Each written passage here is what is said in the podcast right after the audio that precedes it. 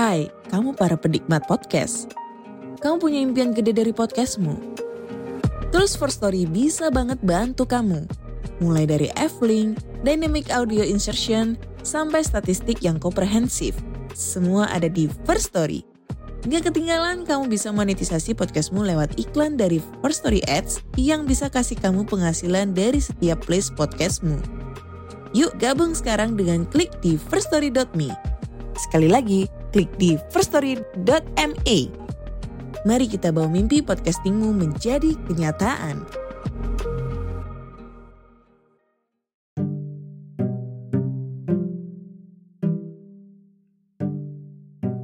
Halo, kembali lagi bersama saya Erdinsyah Mahendra, your book reader.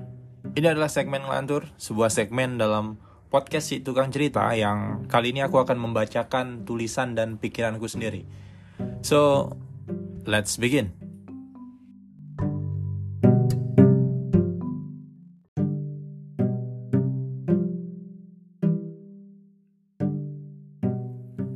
Jika kita terbuka kepada dunia, kita akan sadar bahwa orang-orang satu persatu sudah sewajarnya hilang, pergi meninggalkan kita, baik yang sementara ataupun yang kekal. Orang-orang tersayang, terkasih, tercinta, pergi, hilang, tak pernah kembali. Kemudian orang-orang tersayang, terkasih, tercinta yang baru muncul, bertahan di sana bersama kita hingga pada suatu ketika, kita yang pergi, hilang, meninggalkan mereka dan tak pernah kembali. Betapa menyakitkannya perpisahan, begitu menyakitkannya ditinggalkan. Tapi bukankah memang begitu yang seharusnya? Yang lama pergi untuk menyisakan ruang untuk yang baru agar bisa tumbuh, berkembang, mekar, dan mempesona. Daun-daun tua berguguran untuk menyisakan ruang untuk tunas muda bersemi. Tapi mengapa? Mengapa menyakitkan? Sungguh, waktu itu menyembuhkan. Dengan berjalannya waktu, kita dianugerahi sebuah keajaiban yang bernama lupa. Lupa membuat kita sembuh. Lupa menyembuhkan segalanya. Betapa ingatan itu seperti sebilah pisau bermata ganda.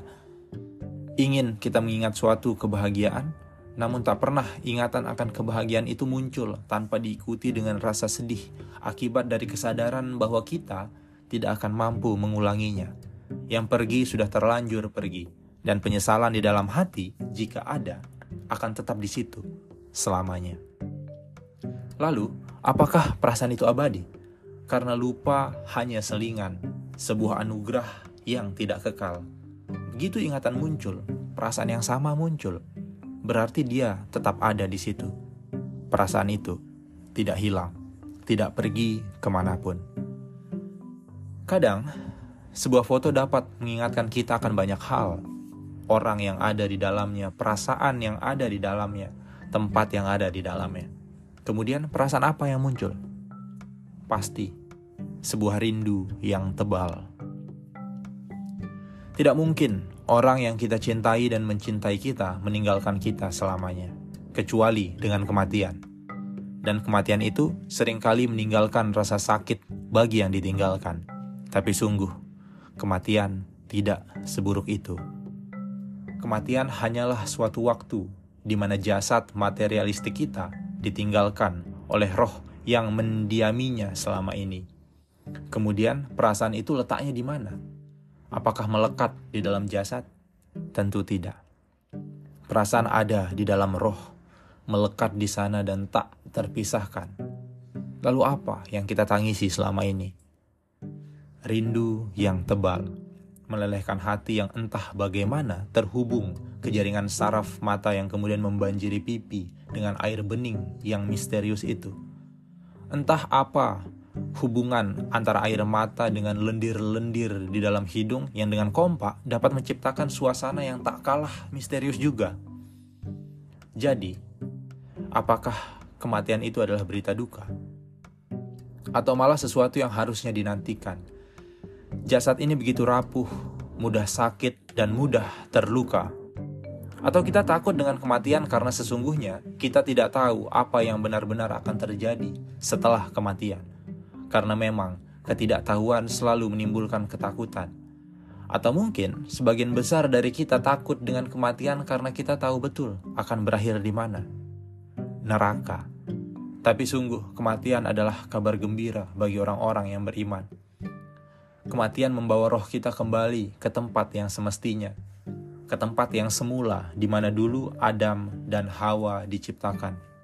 Kematian membawa kita kembali ke dalam kekekalan yang tak terbayangkan, tak terhitung, dan tidak dapat diukur. Sungguh, manusia itu abadi, segaris lurus dengan teori kekekalan energi yang dikemukakan oleh James Prescott Joule. Energi tidak dapat diciptakan maupun dimusnahkan, namun dapat berpindah dari satu bentuk ke bentuk lainnya. Sekali kita diciptakan, kita tidak akan bisa dimusnahkan. Kita hanya akan berubah bentuk, berpindah tempat dan berganti sifat. Begitu mati, jasad kita berubah, membusuk menjadi suatu bentuk dan guna baru, menyatu dengan tanah dan bermanfaat bagi kehidupan nabati, sebagai sumber kehidupan baru.